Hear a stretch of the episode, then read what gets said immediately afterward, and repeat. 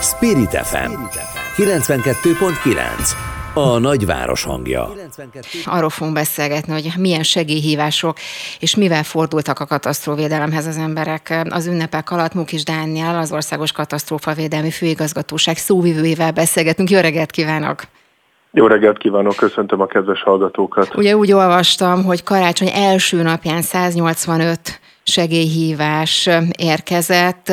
Szóval mi, milyenek a legfontosabb problémák, milyen jellegű riasztások voltak az ünnepekben? Ugye arról szoktak önök sokszor felvják a figyelmet, hogy ne hagyjuk égve a gyertyát a, a karácsonyfán, és nagyon-nagyon figyeljünk oda minden részletre az ünnepek alatt. Szóval még történtek, miről tud beszámolni? Egyáltalán nem unatkoztunk a karácsony három napja alatt. Összesen 368 tűzoltói beavatkozás volt a karácsony három napja alatt. Szenteste 129, karácsony első napján 133, karácsony második napján pedig 106 tűzoltói beavatkozása volt szükség. A három nap alatt 99 alkalommal tűz miatt, 269 esetben pedig műszaki mentést igénylő balesetek miatt hívták a tűzoltókat. Összesen 70 lakástűz volt karácsonykor, hogyha visszaosztjuk ezt a három napra, akkor megkapjuk, hogy gyakorlatilag óránként kigyulladt egy lakás. A tegnapi napon Jól értettem, lakás, jól mondta, hogy óránként kigyulladt egy lakás? Pontosan, ö, órá, gyakorlatilag óránként ö, kigyullad egy lakás Magyarországon ilyenkor. Tegnapi napon egy ember lakástűzben, ketten pedig szénmonoxid mérgezésben hunytak el. Hétfőn reggel fél nyolc körül riasztották a tűzoltókat Kunmadarasra, ahol egy 80 négyzetméteres lakóépületnek a nappalia égett teljes terjedelmében, és egy, hede, egy helyen még a födém is beszakadt. A tűzoltók oltás közben egy holttestet találtak az épületben. Innen a tűzoltók három gázpalackot is kivittek, megelőzve ezzel, hogy felrobbanjanak. Tegnap este 10 körül érkezett a jelzés hozzánk, amely szerint két holttestet talált a mentőszolgálat egyházas Gergén egy családi házban. A gyanú szerint szénmonoxid mérgezés történt, ezért hívták a tűzoltókat, akik légzőkészülékben szénmonoxid mérővel hatoltak be a családi házba, és valóban magas koncentrációban kimutatták a halálos gáznak a jelenlétét. Itt nem csak két ember, hanem még két kutya is elpusztult szénmonoxid miatt, itt valószínű az volt a probléma, hogy minden nyilászáró zárva volt, a pincében pedig egy vegyes tüzelésű kazán üzemelt, ami meghibásodhatott. Látszik, hogy nem pihen ilyenkor sem a veszély, sem a szénmonoxid, sem a lakástüzeknek a veszélye. Ugyan a karácsonyon már túl vagyunk, az ajándékozáson már túl vagyunk, mégis sosem késő kiegészíteni az ajándékokat és venni egy szénmonoxid érzékelőt, amivel meg lehet előzni a szénmonoxid mérgezést. Ott keletkezik szénmonoxid, ahol beltérben nyílt láng van, akár fűtés, akár vízmelegítés céljából, illetve egy füstérzékelőt is érdemes venni, ami pedig lakástüzek esetén tesz nagyon jó szolgálatot, hiszen a tűz keletkezésének a legelején jelez, amikor még bőven van időnk cselekedni, akár eloltani a tüzet, akár kimenekülni az épületből és hívni a tűzoltókat. Ugye ezek nagyon-nagyon döbbenetes számok, és önök minden évben fölhívják a figyelmet arra, hogy mire érdemes odafigyelni. A korábbi időszakhoz képest mennyiben változik a helyzet, vagy hát hogy fogalmazok, mindig lehet számítani arra, hogy ilyen, ilyen balesetek történnek? Mert azért ezek nagyon-nagyon megdöbbentőek ez a számok, amit az előbb említett, és vissza is kérdeztem rá, ugye az előbb, hogy óránként történik ilyen probléma. Sajnos hozzuk az átlagot. Azt lehet mondani, hogy a korábbi években is ugyanez volt a tapasztalat, hogy ilyenkor az ünnepek alatt mindig megnő a lakástüzeknek a száma. Többet tartózkodunk otthon, az ünnepek miatt, a hideg idő miatt, emiatt többet főzünk, fűtünk, világítunk, több elektromos eszközt használunk, szabadidőnket otthon töltjük, és emiatt bizony megemelkedik a lakástüzeknek a száma. Viszont a speciális karácsonyi tüzek, karácsonyfa tűz, adventi koszorú tűz, azoknak a java még hátra van, hiszen ezek mostanra kezdenek nagyon jól kiszáradni a fűtött lakásban, akár a fenyőfa, akár az adventi koszorú. Az adventi koszorú most kezdenek a gyertyák lassan olyan, annyira megrövidülni, hogy csonkig égnek, és könnyen átterjedhet a gyertyáról a láng a koszorúra, onnan az asztalra, onnan pedig az egész szobára. Figyeljünk oda ezekre, Én azt javasolom, hogyha a feny- teljesen mindegy, hogy igazi fenyőnk vagy műfenyőnk van, gyertyát, csillagszórót egyáltalán ne gyújtsunk meg a fenyőn. Ne legyen a fűtőeszköz közelében a fenyőfa, akkor nem fog kigyulladni. Az adventi koszorú alatt mindig legyen egy tűzálló tál, és akkor megelőzzük ezeknek a tüzeit. Egyébként, ha már arról beszélt, hogy, hogy most jön a java, hát ugye a szilveszterre is készülünk, természetesen néhány nap múlva szilveszter. Mi a, ugye akkor is mindig el szokták mondani nagyon-nagyon sokszor, hogy mire érdemes odafigyelni, de most mit gondol, hogy mi az, amikor a leginkább, ugye sokan elmennek, egyébként még most is elutaznak, vagy a rokonokat meglátogatják, akár a lakás marad, készülnek szilveszterre, szóval mire figyeljünk a leginkább?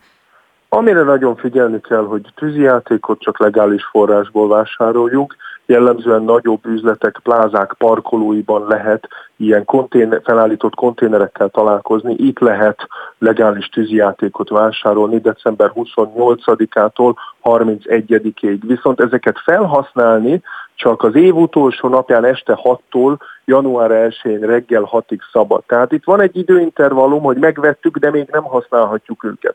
Fontos, hogy a megvásárolt tűzijátékot ne hagyjuk a kocsiban. Hiszen Bocsánat, és mit tapasztal, hogy betartják ezeket a szabályokat az emberek? Mármint, hogy a felhasználásra vonatkozó szabályokat? Itt mi a tapasztalat? Évente olyan 30 és 50 közé tehető a tűzijáték miatti tüzeknek a száma az év utolsó napján, ami, ha azt nézzük, egyetlen egy napra vonatkoztatva azért elég sok. Nagyon gyakran olyan tüzekhez vonulunk, hogy a tűzijátékot valaki kilőtte, de a visszahulló forró maradékot megfogja és még forró állapotában kidobja a kukába. Ég az egész kuka, a kuka mellett parkoló autó, mellette még a ház is meggyullad. Tehát figyeljünk oda ezekre tűzijátékoknak a használati utasítását. Azt minden esetben olvassuk el, és tartsuk be a benne foglaltakat. Ne feledkezzünk meg a házi kedvencekről sem, kutyák ilyenkor szeretnek megszökni otthonról, és beesnek, beszorulnak. És hát félnek aztán, nagyon, ugye, mint tudjuk. Így van, aztán a tűzoltóknak kell kiszabadítani őket. Engedjük be őket a lakásba, kapcsoljunk be egy kis zenét, vagy a tévét egy kis háttérzajnak, akkor sokkal kevésbé hallják a tűzijátékot, sokkal kisebb az esély, hogy meglépjenek otthonról. Hát köszönjük szépen akkor a jó tanácsokat, meg hát az információkat is. Mukis Dánielnek az Országos Katasztrófa Védelmi Főigazgatóság szóvivőnek, és hát azt kívánom, hogy hát nem is a minél kevesebb munkájuk legyen, azt hiszem, hogy ez most a legjobb. Köszönöm szépen ennek, minden jót Köszönöm kívánok. Viszont szépen, viszont hallásra. Spirit FM 92.9 A nagyváros hangja Karácsony lévén ugye nagyon sok ajándékot vásároltunk, és ilyenkor ez az időszaka az így a két ünnep között, meg január is, amikor kiderül, hogy mi az, ami nem biztos, hogy jó méret volt, vagy valami mást akartunk venni, másként akartunk venni. Ugye ilyenkor mindig felvetődik az, hogy meddig és hogyan lehet visszavinni a karácsonyi ajándékokat az üzletekben, milyen lehetőségeink vannak, mik a tapasztalatok. Erről beszélgetünk dr. Kispál Edittel, a Fogyasztóvédelmi Egyesületek Országos Szövetségének szóvivőivel. Jó reggelt kívánok! Jó reggelt kívánok! Hát ugye ez a nagy klasszikus kérdés, és tudom, hogy már sokszor elmondtad, de azért szerintem érdemes elismételni, hogy ilyenkor, ha tényleg ott van mondjuk egy, egy olyan ajándék, ami valami miatt nem a megfelelő, kicsi a mérete, nagy a mérete, más színben szeretnénk, vagy valami más szeretnénk, akkor meddig lehet visszavinni az üzletekben, mi a tennivalónk ilyenkor? Hát ha a jogszabályokat nézzük, akkor üzletben nem lehet visszavinni terméket amiatt, hogy nem tetszik, nem jó a méret, többet kaptunk belőle. Ugye ez az online vásárlásnál él ez az indokolás nélkül elállási jog, ami a termék készhezvételétől számított 14 napig ad lehetőséget a, a vásárlóknak, hogy visszaküldjék a terméket, de reagálva az online piac előtérbe kerülésére a hagyományos üzletek is egyre inkább felajánlják ezt a lehetőséget a vásárlóknak, hogy vissza lehet vinni. Ott mondjuk nem a vételárat kapjuk vissza, hanem levásárolhatjuk a terméket, tehát másra cserélhetjük. Ezt sok esetben akár a pénztárnál kiírva láthatjuk, vagy magán a blokkon van olyan nagy ruházati cég, aki mondjuk a blokkra ráírja, hogy 30 napig vissza lehet hozni az új állapotú termékeket. Itt viszont nagyon fontos tudni, hogy, hogy csak olyat vesznek vissza, amint tényleg nincs mondjuk a ruhaneműből a címket kivágva. Tehát látszik rajta, hogy ez, ez tényleg nem volt hordva, csak valami miatt nem tetszik az illetőnek, vagy nem erre gondolt. Uh-huh. Ugye említette az internetes vásárlását, tényleg egyre többen vásárolunk. Az interneten kényelmes, praktikus, nem kell sorban állni, nem, nem is sorolom az előnyeit. Viszont beszéljünk egy picit a hátrányokról, mert ahogy ön is említette, ott azért kevésbé tudjuk érvényesíteni, hogyha bármi probléma van a termékkel, hogyha mégis úgy alakul, hogy más érkezik, vagy nem érkezik oda mondjuk az összes része, mondjuk egy összeszerelni, vagy bútornál, vagy bármi másnál, amivel mondjuk probléma lehet, akkor mit tudunk tenni, milyen lehetőségeink vannak? Az utóbbi időben rengeteg panasz érkezik online vásárlások esetében, ami azt arra az irányba mutat, hogy gyakorlatilag kattintunk és vásárlunk, és nem nézzük meg az adott weboldalt, hogy, hogy ki van mögötte, hogy egyáltalán tudjuk, hogy kivel kötünk szerződést, hiszen ezzel a kattintással ugye mi szerződést kötünk alapvetően, és utóbb nem tudják eh, kinél a panasz bejelenteni, vagy hova visszaküldeni a terméket, mert nincs egy, egy cégnév, nincs egy cím. Tehát nagyon fontos, persze utólag már nem lehet mit tenni, de próbáljunk meg úgy vásárolni az online térben, hogy azért megnézzük, hogy kivel fogunk Mert azért, ha jól veszem kötni. ki a szavaiból, elég figyelmet figyelmetlenek vagyunk, vagy nem szoktunk erre figyelni, vagy simán rákattintunk, és már fizetünk is? Simán rákattintunk, megtetszik a, a weboldal neve, vagy utal az adott márkára, azt gondoljuk, hogy ez biztos, hogy a, ahhoz tartozik, és akkor ez így rendben lesz. Sajnos tényleg nagyon-nagyon sok panasz érkezik, a műszaki cikktől kezdve a ruhaneműig, a parfümig, tehát nem is tudok kiemelni e, semmilyen területet, hogy ez, ez, ez hol érintheti leginkább a vásárlókat. Tehát tényleg legyen az az első vásárlás előtt, hogy megnézzük, hogy van-e egy kapcsolatfül, van-e egy általános szerződési feltétel, meg kell találnunk egy cégnevet, egy székhely címet, egy e-mail címet, egy cégjegyzékszámot, egy adószámot. Tehát, hogyha ezeket az információkat nem találjuk meg viszonylag gyorsan egy weboldalon, akkor azt el kell felejteni, és onnan nem szabad rendelni, mert utóbb, hogyha baj van, akkor nem fogunk tudni kihez fordulni.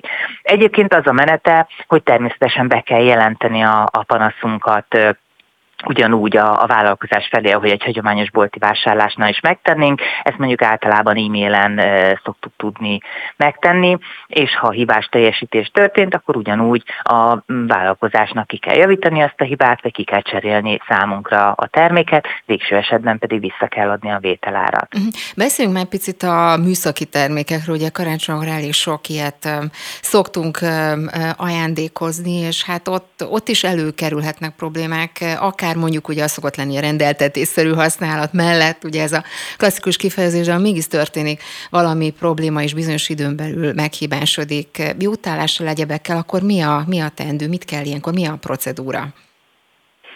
Mm, itt is ugyanaz a helyzet, tehát mindig az az első, hogy nem otthon puffogunk magunkba, hanem azonnal, bejel, azonnal bejelentjük a vállalkozásnak a hibát. Hogyha van mondjuk telefonos ügyfélszolgált, oda is be lehet jelenteni, ha van e-mailes elérhetőség, oda is, ha másképp nem, akkor visszamegyünk a vásárlás helyszínére, és ott vetetünk fel jegyzőkönyvet. Ez egyébként nem kényszer, hogy na, hanem ez a kötelezettség a, a vállalkozás oldaláról, hogy neki fel kell venni a jegyzőkönyvet a mi panaszunkról, és abból nekünk kell kapni egy példányt.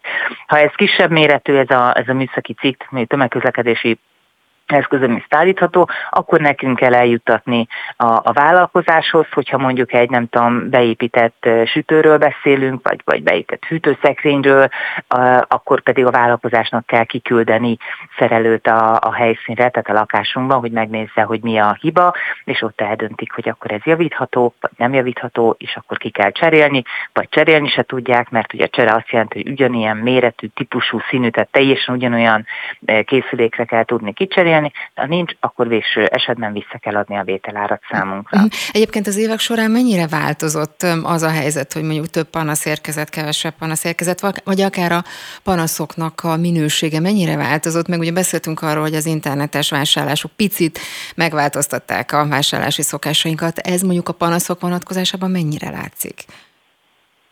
Mm, így a hibás teljesítéssel kapcsolatos panaszok azok nem változtak, tehát azok, azok mindig uh-huh. ugyanúgy, ugyanúgy jelentkeznek. Igen.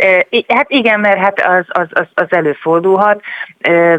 Ugye időnként keveredik a, a, a hibás teljesítés, meg hogy nem erre gondoltam, tehát mondjuk az online vásárlásnál ugye ott nem tudom kipróbálni az adott terméket, és mondjuk készhez veszem az online vásárolt telefont, és akkor kiderül, hogy hát mégsem néztem meg annyira a leírását, és nem tudja pontosan azokat a funkciókat, amiket én szerettem volna, de a leírás szerint nem is kell tudni tudnia, akkor ez nem minősül hibás teljesítésnek, tehát ugye itt ezeket el kell tudni választani egymástól, de egyébként alapvetően a klasszikus hibák ugyanúgy ott vannak, és hát sajnos azok a hibák is továbbra is fennállnak, hogy sokáig tart a, a, a javítás, vagy mire alkatrészt beszereznek, vagy, vagy bármi ilyesmi, pedig azért erre a, a, a jogszabály most már választat, hiszen hogyha 30 napon belül nem sikerül kijavítani az adott készüléket, akkor ki kell cserélni, tehát uh-huh. most már azért szigorúbb ilyen szempontból a, a, a kötelező jótállás alá eső termékek esetében a, a jogszabály. Uh-huh.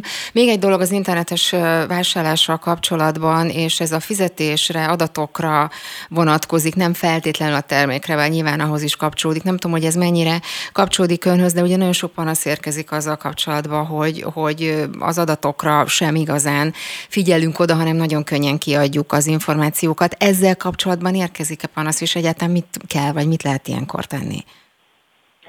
Ilyen jellegű panaszok hozzánk nem szoktak érkezni, hogy, hogy milyen mhm. adatokat kell megadni, vagy hogy lehet vásárolni.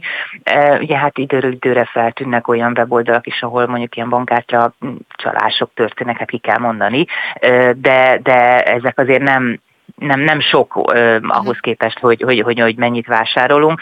Tehát az, a, arra vagy nem figyelünk még eléggé, hogy valóban... Még mindig nem, fe, mondjuk. Igen. igen, igen, igen, hogy mi lesz majd az adatainkkal, és megadunk mindent mindenhol, legyen az bármilyen közösségi média felület, vagy legyen egy, egy online vásárlás, de ilyen jellegű panaszok nem szoktak hozzánk érkezni. Hát akkor reméljük a legjobbakat, és hát nagyon szépen köszönöm a tájékoztatást, meg a friss információkat dr. Kispál Editnek, a Fogyasztóvédelmi Egyesületek Országos Szövetségének szóvőjét hallottak. Köszönöm szépen még egyszer önnek, minden jót kívánok, viszontalásra! Viszontalásra!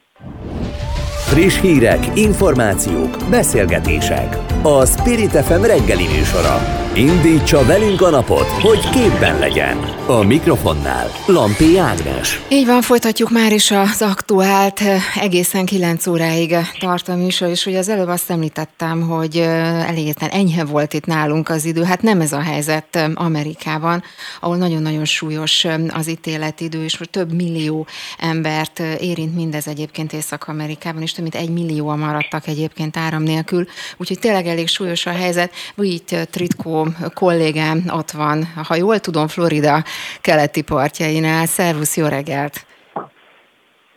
Szervusz, jó reggelt, kellemes hajnalt mindenkinek. Igen, épp akartam kérdezni, hogy nálatok most hány óra van éppen?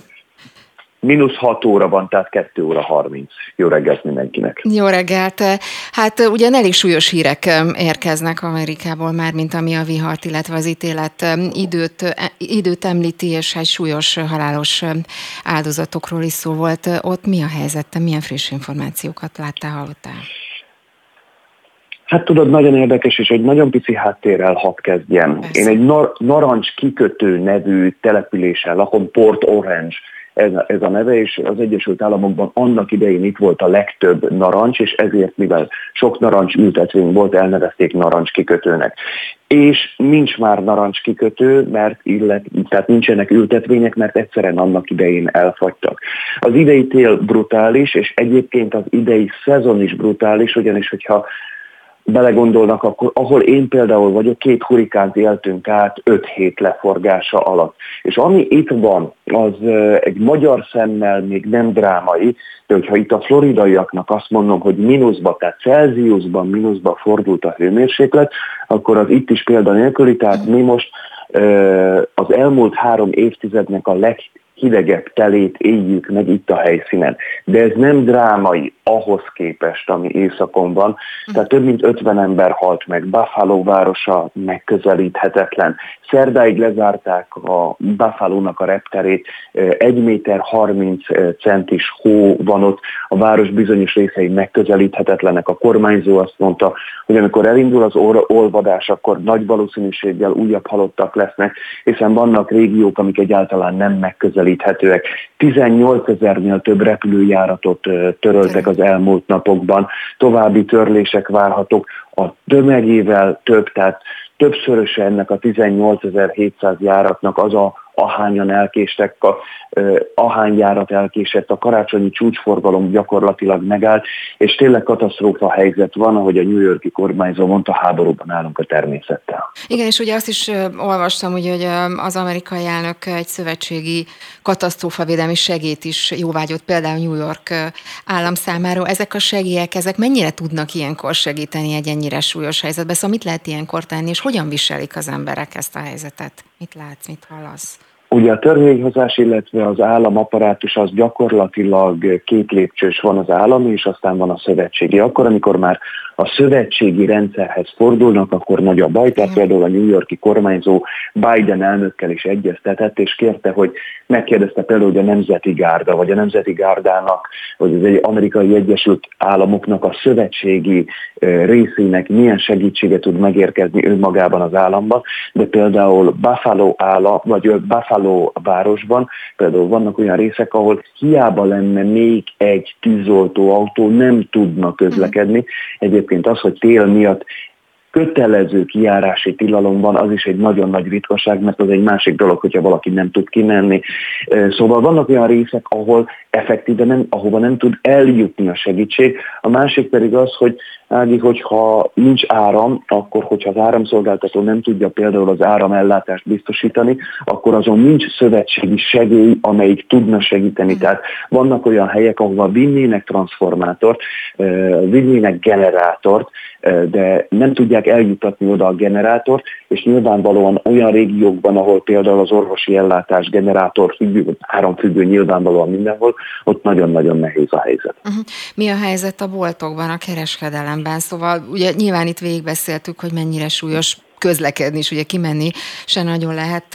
A boltokban van áru, vagy el tudnak az, tehát van élelmiszert kapnak az emberek? Mit lehet had, ilyenkor tenni? Hadd, had említsem, Hadd említsem a szeptember végi katasztrófa helyzetet, amikor is ugye jött az ilyen hurikán is nagyon-nagyon sokan meghaltak. Az amerikai Egyesült Államok bizonyos régióiban bizonyos természeti katasztrófákra tökéletesen fel vannak készülve. Tehát például a Big Island-en, Nagy-szigeten, Hawaiion, ahol tavaly, illetve az elmúlt két évben éltem.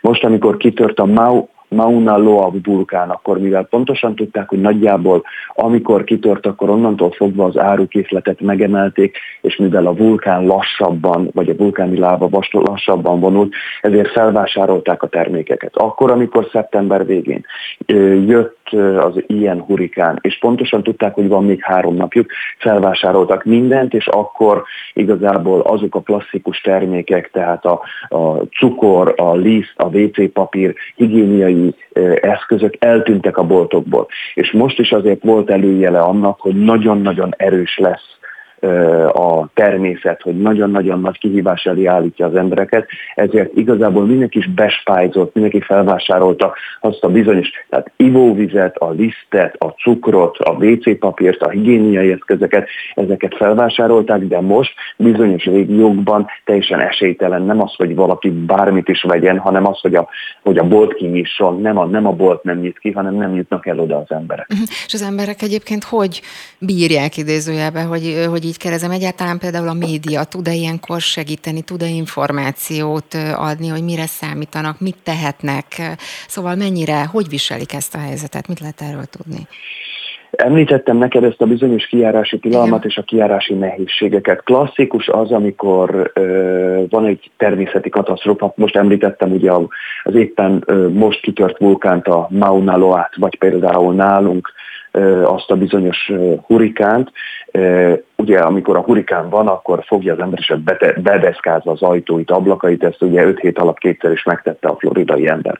És akkor, amikor nyilvánvalóvá válik, hogy jön egy természeti katasztrófa, nagyon sokan csinálják azt, főleg a modern technikának a köszönhetően vagy segítségével, amikor ugye egy, egy ház be van kamerázva, hogy fölülnek egy repülőgépre és elmennek valahova. Tehát Floridának például megemelkedett a forgalma, és nem csak azért, mert klasszikusan karácsonykor az ember elmegy kirándulni, hanem azért, hogy az ember, akinek itt van például hétvégi háza, nyaralója, másik háza, ez ugye nagyon tipikus az Egyesült Államokban, hogy valahol nagyon messze van az ő nyaralója, tehát itt ugye nagyon nagy távolságok vannak.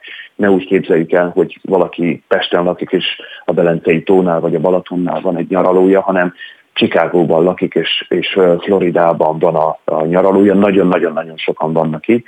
Ugye nem véletlen az, hogy például itt nagyon sok a hajléktalan, mert a hajléktalanok a melegebb helyre húzódnak, ezért például Hawaii-on, vagy ezért például Floridában nagyon sok a hajléktalan.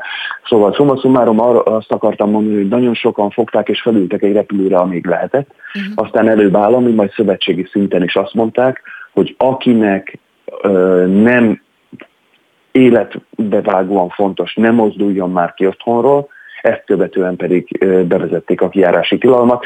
Például az, az ilyen hurikán idején nálunk Floridában, most pedig New Yorknak a keleti és észak-keleti régióiban, Buffalo-ban is környékén. Uh-huh. És egyébként tehát ugye arról nem is beszélve, hogy mindez a súlyos és sok-sok csapás, ráadásul karácsony idején következett be.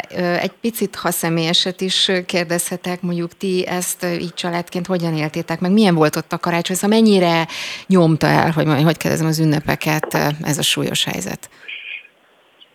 Hát figyelj, én azt mondom neked, hogy minden pótolható. Most azt mondom, a kisfiam ugye megérkezett hozzánk karácsonyra, és a csomagja eltűnt, de olyannyira, hogy azt se tudják, hogy hol van. Viszont több százezer csomag tűnt el, tehát ilyenkor az ember azt mondja, hogy ahhoz képest, nyilván, hogyha azt mondja pici bosszúság, de mi ez a bosszúság ahhoz a tragédiahoz képest, amit mások átélnek. Nekem, hát nagyjából én tíz évet éltem az elmúlt, tehát tíz évet éltem életem során az Egyesült Államokban, 10, 11, 12. karácsonyom lehet ez most. Ugye az ő családi ünnepeik, Ági, egy picit áthelyeződtek, hogy így mondjam. A Magyarországon ugye nálunk a karácsony és az új év közötti időszak az az elcsendesedésnek, a családi ünnepnek az időszaka, ez az, amikor karácsony, szenteste együtt van a család, aztán másnap együtt van a család, karácsony másnapján átmennek nagymamához, nagypapához. Ez a fajta, kará, ez a fajta családi együttlét az elmúlt időben azért áttevődött hozzá, de náluk a a november 4. csütörtökére, Thanksgivingre, háladás napjára, ugye ez az az időszak, amikor a legtöbbet utaznak az Egyesült Államokban, és inkább én az én magyar fejemmel, vagy közép-kelet-európai agyammal inkább azt mondanám, hogy az ő családi ünnepük inkább már a hálaadás napja, ez az, amikor ugye pulykát, meg mindenféle szószokat esznek, együtt vannak, egyszerre hat darab profi kosár, vagy foci meccset adnak, és akkor mindenki azt nézi.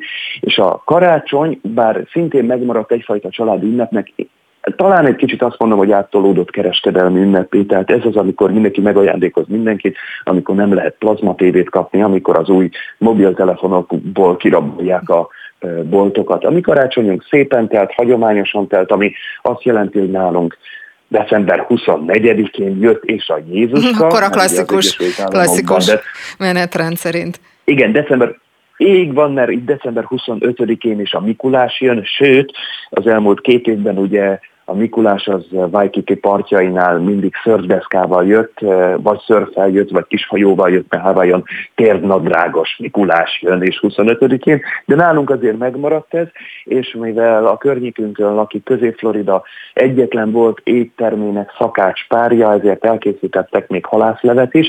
Volt benne lepényhal, mert itt nem ismerik a pontyot, mert szálkás, és az amerikai azt nem szereti, mert túlvakszerás, tehát lepényhalból, meg harcsából, de volt halászlevünk is. Na hát akkor nagyon boldog karácsonyt kívánok, így utólag is természetesen, halászléstől, mindenestől. Köszönöm szépen, hogy tudtunk beszélni, és hogy meséltél a helyzetről, és reméljük, hogy picit jobb lesz a helyzet napokon belül. Köszönöm szépen neked, minden jót! mi is reméljük, és Ági, neked is, családodnak is, és a kedves rádióhallgatóknak is békés ünnepeket és áldott ünnepeket is sikeres. Mondhatom azt, hogy talán nyugodtabb és sikeresebb, de mindenképpen feszültségmentesebb boldog új évet kívánok innen 8000 kilométerre a stúdiótól. Így legyen, így legyen. Köszönöm szépen még egyszer. Szia, minden jót! Szép napot mindenkinek, minden jót! Spirit FM 92.9 A nagyváros hangja és akkor folytatjuk már, és még hozzá az ingatlanpiacról fogunk beszélgetni, mert hogy ez volt talán az egyik olyan terület, amit hát kifejezetten sújtott, és voltak hullámhegyek, hullámvölgyek, azt gondolom, hogy ez a minimum, amit elmondhatunk róla. Balog Lászlóval, az ingatlan.com vezető szakértőivel beszélgetünk. Jó reggelt kívánok! Jó reggelt kívánok, üdvözlöm a kedves hallgatókat. És ugye azt hiszem, hogy jól mondtam ezt, hogy és akkor még finoman fogalmaztam, hogy tényleg hullámhegyek, hullámvölgyek ebben az évben az ingatlan piacon. Most mire számít? Egy picit értékeljük már az elmúlt évet. Ugye mi is sokat beszélgettünk arról, hogy hát eléggé megrázta az ingatlan piacot is az elmúlt év, és hogy olyan új tendenciák, olyan új trendek voltak, amelyekre igazából nem is nagyon lehetett számítani nagyjából, ha így volt 2022-ben. Igen, hogyha visszagondolunk, hogy 2021 végén mire számítottunk, hogy milyen lesz a 2022-es év, akkor szerintem nagyon sokan a szívükre tehetik a kezüket, hogy ami ténylegesen történt, arra nagyon kevesen számítottak, és így van az az ingatlan piacon is. Eleve nagyon erősen indult az év, ez többek között annak volt köszönhető, hogy az infláció érezhetően felpörgött már az év elején is, és nagyon sokan szerettek volna értéktartó befektetési formába menekülni a vagyonukkal, megtakarításaikkal, ezért nagyon sokan vásároltak befektetési célra lakást. Ez a megnövekedett vevőszám, ez érezhető volt az árak emelkedésében is, és nem csak az infláció előtt félelem mozgatta az embereket, hanem az a járulékos hatás, ami az infláció növekedésének köszönhető, hiszen a jegybankok az infláció ellen a kamatemelésekkel tudtak védekezni, és ez már évelején láthatóan elkezdte növeke, növelni a hitelkamatokat, így azok is bekapcsolódtak az évelei vásárlási lázba, akik az év hátralevő részébe terveztek ingatlant lenni, de tudták, hogy a hitelkamatok emelkedése miatt minél előbbre hozzák ezt a vásárlást, annál jobban járnak. Ezt már sejtettük évelején is, ezt már többször beszélgettünk itt a Spirit FM keretein belül is, hogy valószínűleg ezek a vevők hiányozni fognak év végéről, és ez így is lett. Gyakorlatilag az orosz-ukrán háború kitörése az még egy súlyosbító tényező volt ebben a, a helyzetben, mert ugye ott az elszabaduló energiárak még inkább nyomást gyakoroltak az inflációra, és az energiának volt egy olyan hatása, ami a mindennap életünket a rezsiköltségeken belül is e, meghatározta, és ez adott még egy pofont az ingatlanpiacnak, de ahogyha ezt picit pozitívan szeretnénk megfogalmazni, vagy ö, értékelni, akkor ez egy kiózanító pofon is lehet, ennek is lehet értékelni, mert így az energiatudatosság és az energiahatékonyság új szempontként lépett be nyár végén a hazai ingatlan vásárlók és eladók viselkedésébe. Úgyhogy ez az év hátralévő részében egész nagy bizonytalanságot is okozott, sokkal kevesebb lett a vevő, ez pedig az árak emelkedését is megállította ősztől. Tehát ha jól értem, és ha már itt a kiózanolásnál járunk, ami a piacot illeti, akkor ezek szerint valahogy egyensúlyba, egy picit jobban egyensúlyba került a piac olyan értelemben, ami me volt, hiszen ugye korábban ön is sokszor elmondta, hogy kicsit túlpörgött talán a piac, most akkor helyreállt, vagy, vagy akkor még további csökkenés várható? Mármint az árakban, vagy akár a keresletben is. Igazából a egyensúlyba került abban a szempontból, hogy a sokkal kisebb fizetőképes kereslethez alkalmazkodott a piac. Ugye nincs is más lehetőség ilyen helyzetben, mhm. mint hogy alkalmazkodik a piac a megváltozott körülményekhez, és azzal, hogy sokkal kevesebb a vevő, az árak növekedése is megállt, sőt, még 2022 legvége előtt azt mondtuk volna, hogy, hogy akár bizonyos ingatlan típusoknál jelentős átcsökkenés is végbe mehet, és azért jól jellemzi az idei év változékonyságát és fordulatosságát, hogy néhány nappal karácsony előtt jött a rendelet, mi szerint átlagfogyasztás fölött is változatlan áron lehet gázt vételezni, meg gázt felhasználni. Ez azért egy ném, némileg enyhíti azokat a várakozásokat, ami óriási nagy áresést, ami alapján óriási nagy áresést prognosztizáltunk bizonyos ingatlan típusoknál, szóval a kisebb településeken, mert ugye ebben az új helyzetben valószínűleg inkább mindenki a kivárásra játszik, ez továbbra is sokkal kevesebb vevőt jelent, ami pedig le leszűkíti az ármozgásokat, mind pozitív, mind pedig negatív irányba. Akkor maradjunk is az áraknál nyilván sokan, aki egyáltalán most abban gondolkozik, hogy elad vagy vesz lakás, nyilván az árakat figyeli, hogy hogyan alakulnak a, a tendenciák ezzel kapcsolatban, és úgy említette, hogy csökkenő tendenciák is megfigyelhetők, na de mennyire, mennyire csökkennek majd az árak, vagy tovább csökkennek, vagy megállnak, mire lehet számítani, mondjuk visszaesnek az árak akár a pár évvel ezelőtti helyzetre, vagy azért annyira, annyira nem, és aztán itt még itt is kiegyenlítődik majd a piac. Ugye itt minden relatív, mert gyakorlatilag az elmúlt 6-7 évben két-háromszorosára nőttek az ingatlan árak, tehát itt már egy amúgy egyébként nagy arányúnak nevezhető 10-20%-os árcsökkenés is csak a tavaly, tavaly előtti árszintekre vinné vissza az ingatlanok árát, de azért ilyen nagymértékű árcsökkenésre nem számítunk. Inkább a stagnálás lehet az, ami irányadó lehet 2023-ban, és hogyha valaki a kínálati árakat nézi, akkor ott abból az a fajta stagnálás már kirajzolódik, de ami a tényleges adásvételeknél bekövetkezik, az egy nagy, nagyon érezhető változás lesz, mégpedig abból a szempontból, hogy mivel sokkal kevesebb a vevő a piacon, ezért a vevők alkupozíciója jelentősen javul. Tehát magyarul az eddigi 3-4-5 százalékos alkukat akár a 10-15 százalékos alkuk is felválthatják, és ez átrajzolhatják az árakat is bizonyos környékeken. Egyébként ez a mozgás, ez Budapestre és vidéki városokra jellemző, vagy kis településekre is? Mert ugye erről is szó volt korábban, hogy azért nagyon mások a mozgások mondjuk egy budapesti belső kerületben, vagy egy kiemelt kerületben, második, harmadik, első kerületben akár, vagy tizenkettedik kerületben, meg mondjuk egy kis településen. Szóval itt, itt mennyire mások a, a tendenciák? Igen, hát az ingatlan piacon azért az alapvető szabályok nem változnak, tehát az ingatlanok értékét továbbra is az ingatlan elhelyezkedése, Konrad Hilton szavait idézve a lokáció, lokáció, lokáció határozza meg, és ez, ez nem lesz másként sem. Ezt, ezt viszont összekötném azzal az érdekes jelenséggel, amit az elmúlt két évben élhettünk hát mindannyian, akik így az ingatlan piac közelében mozogtunk, vagy azok a hallgatók is, akik esetleg költözést terveztek, hogy amíg a Covid ideje alatt mindenki inkább kiköltözött a nagyvárosokból, addig most a 2022-es évben hirtelen népszerűbbé váltak azok a társasházi lakások, alacsony alap, alap, alapterületű, kis alapterületű garzonlakások, ahol a rezsiköltség szinte bizonyosan a, a megfizethető kategóriában maradhat. Tehát ilyenfajta mozgások is megfigyelhetők, tehát ebből adódóan valóban igaz, amit felvetett, hogy a kisebb településeken, a nagyobb alapterületű ingatlanoknál nagyobb mértékű lehet a, az árak csökkenése, ha ez lesz az irányuló tendencia. A nagyobb, alap, a nagyobb városokban pedig a, a kisebb alapterületű gazdonlakások meg valószínűleg jobban fogják tartani az értéküket, főleg, hogyha ezek korszerű, energiahatékony,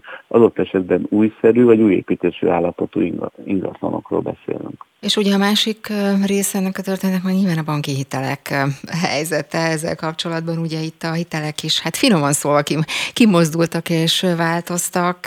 Itt a kondíciók változása és az, hogy mire számíthatnak mondjuk az esetleges vevők, ők, ez mennyire módosítja ezt a helyzetet és mindazt, amit az előbb vázolt? Ugye az a fajta kiózanodás, amit az ingatlan piacon fölvázoltunk, ez leginkább a hiteleken keresztül mutatkozhat meg, mert az elmúlt négy-öt évben a, a dinamikus és drasztikus áremelkedést az emberek tudták kompenzálni azzal, hogy egyre olcsóbb hitelek álltak rendelkezésre, és magasabb összegű hitelfelvétel sem okozott akkora nagy problémát, így elértük azt, hogy szinte minden második ingatlant már hitelre vásároltak a vevők. Most ez a jelenlegi helyzet, amikor például tavaly nyáron még 2-3 százalékos hitelajánlatokat kaphattak a vásárlók a bankoktól piaci alapon, ez most már annyira megváltozott, hogy már a 9-9,5 százalékos ajánlatok is jónak számítanak a bankok részéről, hogyha valaki lakáskölcsönt szeretne fölvenni. Tehát ez egy nagyon drasztikus változás, ami alaposan visszaveti a vásárlási kedvet, és nem csak a kedvet, hanem tulajdonképpen az adásvételek számát is, mert manapság nagyon kevesen vannak azok, akik mondjuk mellényzsebből ki tudnak fizetni 20-30-40 vagy Budapest inkább 50 millió forintot egy átlagos lakásért. És ugye itt még bejön az a faktor is, hogy Magyarországon az emberek túlnyomó többsége, tehát több mint 90% a saját tulajdonú ingatlanban lakik, tehát hogyha tovább szeretne valahova költözni, akkor az ő meglévő lakását is valószínűleg el kell adni ahhoz, hogy ez a költözés végbe mehessen. Viszont ha sokkal kevesebb a vevő a piacon, akkor ennek a meglévő lakásnak az eladása is nagyobb nehézségekbe ütközik, és ez tovább lassíthatja azt, azokat az ingatlanpiaci folyamatokat, amik elindultak 2022-ben, nevesen az áremelkedésre gondolok, illetve arra, hogy most egy picit nyugodtabb időszak következhet be a lakáspiac. Piacon. És akkor még egy kérdés így a végére, hogy ugye azt látni mégis talán ennek mindezek ellenére az ingatlan piacon, hogyha mondjuk valakinek jó a lakása, és itt a jó alatt azokat a kondíciókat értem, amiket ön is említett, hogyha jó ez a bizonyos lakás, jó helyen van, jó az elhelyezkedése, jók a kondíciói, felújított, stb. stb. Tehát ezeket nem is sorolom. Az ilyen típusú lakások még mindig akár és gyorsan el lehet adni, vagy már ezen a szinten is beköszönt ez a változás, amit, amit az előbb említett meg, amit végigbeszéltünk, vagy azért ezen a réteg, rétegen még mindig, mindig gyorsan el lehet adni ezeket a lakásokat? Igen, tehát ezek, hogyha abszolút ö, kedvező feltételekkel rendelkező ingatlanokról beszélünk, ezek továbbra is kelendőek a piacon, hiszen általában ezek az elérhető legjobb lakások, és ezekre biztos, hogy könnyebben és gyorsabban fogunk vevőt találni. Amúgy egyébként az értékesítési időkből levezethető az, hogy bár a lassulás már 2022-ben bekövetkezett a lakáspiacon, azért még nem beszélhetünk tragikus, hosszúságú eladási időkről, mert az eddigi 50-60 napos értékesítési idő 70-80 napra nőtt a nagyvárosokban, ami bár hosszabb, és mondjuk százalékosan kifejez akár 20-30 százalékkal is hosszabb értékesítési időt jelent, de azért ez a két-három hónap még az egészséges kategóriába tartozik egy-egy lakáseladás szempontjából. Uh-huh. És ez nem is változott meg akkor mondjuk, mondjuk a vidéki nagyvárosok tekintetében, és tényleg ez az utolsó kérdés a végére, mert szó arról is, hogy például voltak olyan, vagy vannak olyan nagyvárosok, ha jól emlékszem, Debrecent említette korábban, vagy akár Győrt, ahol kifejezetten hasonlók a tendenciák, és mondjuk a négyzetméter árak legalább annyira súlyosak és magasak voltak, vagy voltak, mint, mint mondjuk Budapesten. Igen, az, az általánosában jellemzés, az a ké, elmúlt két-három évnek az eredményeként értékelhetők, hogy a bizonyos nagyvárosokban, amik iparilag is fejlettek, vagy fejlődés előtt állnak, Győr, Kecskemét, Debrecen e, tartoznak ezek közé, de ide sorolható Veszprém vagy Szombathely is. E, így gyakorlatilag olyan szinten cserélnek gazdát az ingatlanok, mint két-három-négy évvel ezelőtt Budapesten. Tehát itt ez a, a Budapest vidéki árolló a lakáspiacon meglehetősen szűkült, és uh, nyilván a lekövetkező időszakban is ezeknek a nagyvárosoknak a keresettsége, vagy ezeknek az ingatlanoknak az értéke vélhetően nem sokat fog változni, feltéve, hogyha jó adottságú ingatlanokról beszélünk. Amúgy egyébként, hogyha 2023-as évre egy jó tanácsot lehetne megfogalmazni, akkor én azt javaslom azoknak a vevőknek, akik vásárlást terveznek, hogyha meg tudják lépni a költözést, akkor érdemes ezt meglépni és nem halogatni, mert most még ha, ha ha például kapunk hitelt még ilyen feltételek mellett, és ki, ki, van egy kiszemelt ingatlan, amiben szívesen beköltöznénk, és ezt most meg tudjuk tenni, nincs kőbevésve az, hogy ez a későbbiekben is ez a lehetőség fenn fog állni, és itt a pénznek van, vagy az időnek van egy komoly értéke, ami a pénzre nehezen átlátható, ami az élethelyzet változásokból adódó költözési kényszer mielőbb végigvitelében adódik, tehát ha meg tudjuk tenni azt, hogy fejleszünk a lakhatási körülményeinken, akár energiahatékonyság, vagy akár az ingatlan elrendezése, vagy nagysága szempontjából, akkor ezt érdemes meglépni 2023-ban. Minden más esetben pedig valószínűleg a kivárás lesz az mhm. alkalmazott reményként. Hát azt hiszem, ez egy nagyon-nagyon jó tanács volt. Köszönöm szépen Balog Lászlónak, az ingatlan.com vezető szakértőjének, hogy át tudtuk beszélni ezt az évet, meg hát a jó tanácsot is így a hallgatók nevében is. Köszönöm szépen, és szép ünnepet, minden jót kívánok. Viszont hálásra.